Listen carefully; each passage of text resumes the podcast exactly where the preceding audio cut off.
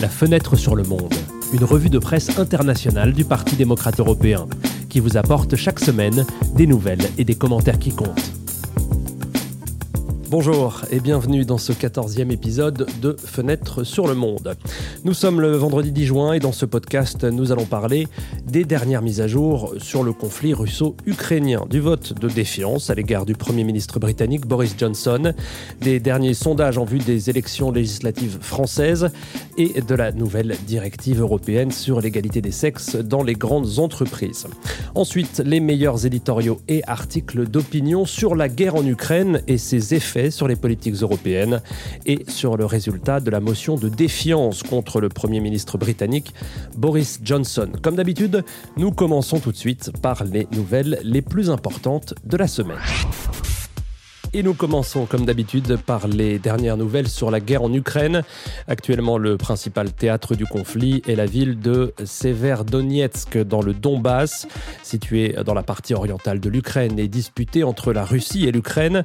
Le Donbass est le théâtre d'un conflit entre les deux pays depuis 2014. La question des stocks de céréales dans la ville portuaire d'Odessa reste ouverte.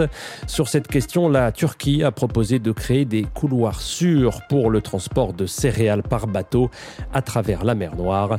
Mais à ce jour, un accord et une solution définitive font toujours défaut. Passons maintenant à l'autre extrémité de l'Europe géographique et rendons-nous au Royaume-Uni. Cette semaine, le Parti conservateur ou Tories a voté une motion de défiance contre le chef du parti et actuel Premier ministre Boris Johnson. Le vote s'est soldé par une confirmation de Johnson avec 211 voix en sa faveur contre 148 voix contre lui. Bien que le résultat soit en faveur de Boris Johnson, il s'agit du pire résultat obtenu à l'issue d'une motion de défiance contre un Premier ministre conservateur. C'est la troisième fois dans l'histoire qu'un Premier ministre conservateur fait face à une telle motion. Les deux cas précédents sont ceux de Margaret Thatcher et de Theresa May. Tous deux avaient remporté une victoire dans le cadre de ces motions de défiance, mais ils ont tous deux fini par démissionner peu après le vote. Nous retournons maintenant en Europe continentale pour parler des sondages sur le premier tour des élections législatives françaises qui auront lieu ce dimanche. D'après ces derniers sondages, il s'agira d'un face-à-face entre deux coalitions de partis. Euh, les principaux concurrents seront la Nouvelle Union populaire écologique et sociale, ou NUPES, qui comprend la France insoumise de Jean-Luc Mélenchon, et Ensemble citoyen, qui comprend la République en marche, le parti de l'actuel président de la République, Emmanuel Macron. Au second plan des deux principaux challengers se trouve le Rassemblement national, dont la leader, Marine Le Pen, a défier Emmanuel Macron au second tour de la dernière élection présidentielle. Le Rassemblement national est également l'un des rares partis à ne pas se présenter au sein d'une coalition. D'après les derniers sondages, Ensemble Citoyen serait en tête avec 28% des votes potentiels en sa faveur, suivi par la NUPES avec 27,5% et le Rassemblement national avec 20%. Le premier tour sera suivi d'un second le dimanche 19 juin. Parlons maintenant de la nouvelle législation européenne sur l'égalité des sexes dans les conseils d'administration des grandes entreprises. D'après la nouvelle directive, les femmes devront occuper au moins 40% des sièges des conseils d'administration des sociétés cotées en bourse dans les 27 États membres. Le délai pour se conformer à la nouvelle norme a été fixé à la mi-2026. Les entreprises qui ne se conformeraient pas à temps pourraient se voir infliger une amende, voire leur nomination d'administrateur masculin annulée. Les données d'Eurostat montrent que l'année dernière, les femmes occupait 30,6% des sièges des conseils d'administration dans l'ensemble de l'Union, mais ce pourcentage varie considérablement d'un pays à l'autre. Les pays les plus vertueux à cet égard sont l'Italie, les Pays-Bas, la Suède, la Belgique et l'Allemagne. En revanche, la Hongrie, l'Estonie et Chypre sont loin derrière sur cette question, où au moins d'une femme sur dix occupe un poste à responsabilité dans les grandes entreprises.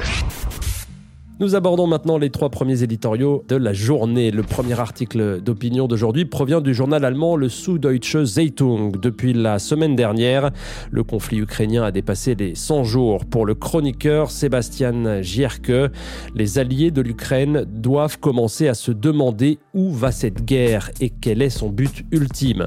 Si pour les Ukrainiens et leur président Zelensky, la réponse est claire, elle l'est moins pour les pays qui la soutiennent, ceux qui se défendent contre un régime total totalitaires ne peuvent avoir de doute. Il faut sauver la patrie, explique Gerke. Mais l'Ukraine peut-elle gagner cette guerre et qu'impliquerait une victoire de Kiev? Un retour au statut territorial antérieur au 24 février Reprendre le contrôle du Donbass désormais aux mains des Russes s'interroge le chroniqueur. Les dirigeants ukrainiens auraient également évoqué la possibilité de reprendre la Crimée annexée par la Russie en 2014. Plus les objectifs de guerre de Kiev sont ambitieux, plus l'unité de l'Occident sera mise à l'épreuve, peut-on lire dans l'article, à tel point que parmi ceux qui soutiennent l'Ukraine, il y a déjà ceux qui veulent l'exhorter à signer un cessez-le-feu dès que possible.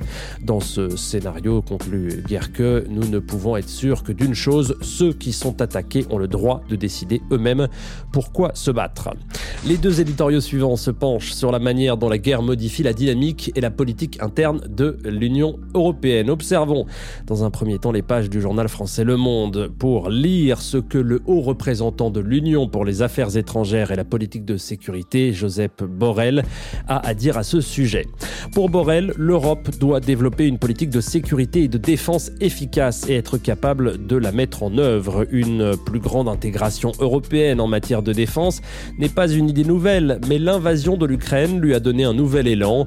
Monsieur Borrell souligne que malgré les objectifs souscrits par les États membres, ceux-ci n'ont souvent pas été atteints. En outre, les dépenses militaires ont jusqu'à présent été effectuées principalement au niveau national plutôt qu'européen. En 2021, en Europe, seuls 8% des dépenses militaires ont été affectées à des investissements communs, loin des 35% que les États membres s'étaient fixés.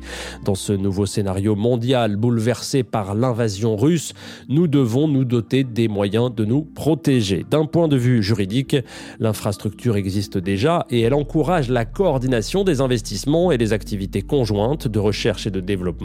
Ce qui fait défaut, c'est la volonté commune de l'exploiter. En conclusion, explique le représentant européen, nous devons investir davantage et le faire ensemble. Le dernier commentaire de la première série d'articles d'opinion du jour provient du journal italien Corriere della Sera.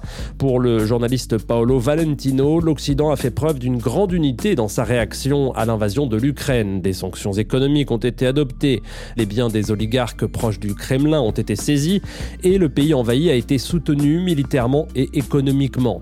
Une chose a brillé par son absence, une initiative diplomatique forte, écrit Valentino. Non pas qu'il n'y ait pas eu de tentative de médiation avec Poutine, rappelle le journaliste, mais elles ont été faites par des acteurs individuels et en vrac, sans coordination européenne.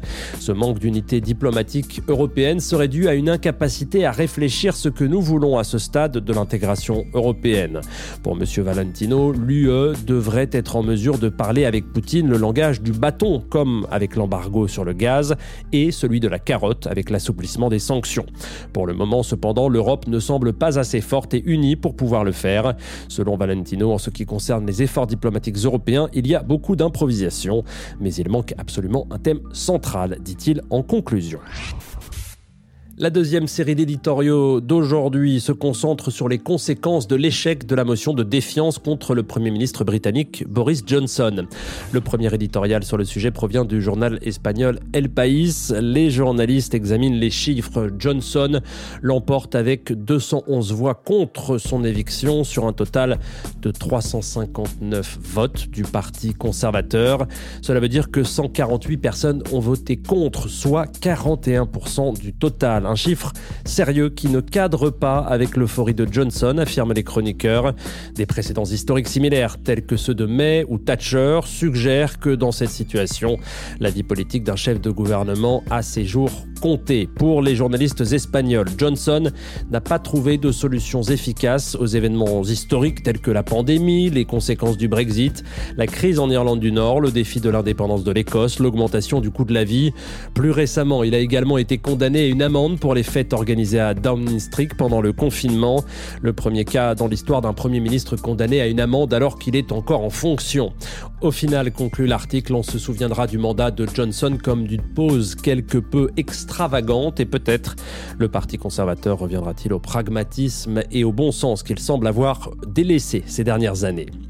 Dans le deuxième éditorial sur le sujet, nous nous déplaçons en France au sein de la rédaction du journal Le Figaro. Le chroniqueur Arnaud de Lagrange commence également par analyser les chiffres, mais cette fois-ci euh, ceux des partisans de Johnson. Sur les 211 voix qui ont soutenu le Premier ministre actuel, entre 160 et 170 occupent des fonctions gouvernementales. Ils étaient donc personnellement intéressés par euh, la cause, note Monsieur de Lagrange. Si l'on enlève ces derniers, il ne reste qu'une quarantaine de partisans de Johnson, une base plutôt fragile. Et ce n'est peut-être que le début des ennuis pour euh, Boris Johnson.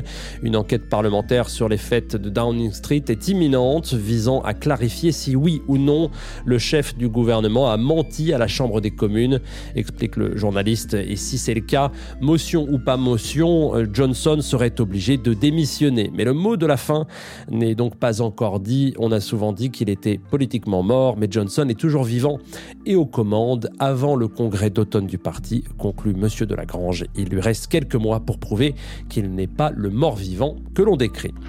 Avec le dernier commentaire de la journée, nous traversons la Manche et allons directement au Royaume-Uni euh, pour euh, voir les pages du Guardian. Pour Raphaël Baer, le résultat du vote contre Johnson sera le début d'une crise d'identité au sein du Parti conservateur britannique. Et une fois que Johnson aura perdu son poste, dit l'éditorial, son parti devra faire face à lui-même. En effet, la majorité parlementaire du Parti conservateur serait maintenue ensemble avec les votes du parti euh, de Nigel Farage, célèbre Brexiteur. Cela s'explique par le fait que, menacé par le parti de Farage, le parti conservateur a adopté des positions anti-européennes et anti-establishment. Johnson a réussi à concilier ces deux aspects a priori antinomiques du parti, représenter l'establishment britannique, mais se présenter comme un ennemi de cet establishment, tout en déplaçant l'attention vers l'Europe. Les conservateurs ont remodelé le parti à l'image d'un leader sans conscience, sans intégrité et sans valeur autre que la quête du pouvoir, affirme Baer. Aujourd'hui, cependant, la relation de Johnson avec son parti s'est sérieusement dégradé comme le montre la motion de censure et nombreux sont ceux qui ne veulent plus de lui à Downing Street. Si tant de conservateurs n'aiment pas ce Boris qu'ils ont devant eux, conclut M. Baer, ils devraient aussi se regarder dans le miroir. Voilà, il est temps de clôturer la 14e édition de la rétrospective et revue de presse Fenêtre sur le Monde. Avant de nous dire au revoir, nous vous rappelons que ce dimanche, la France organise des élections législatives pour choisir les nouveaux membres euh, du Parlement, de l'Assemblée nationale plus précisément. Mais sur ce point, nous vous tiendrons au courant la semaine prochaine. L'éditorial de cette semaine a été rédigé par Daniele Ruzza. Au micro, c'était Antoine Lheureux. À très bientôt.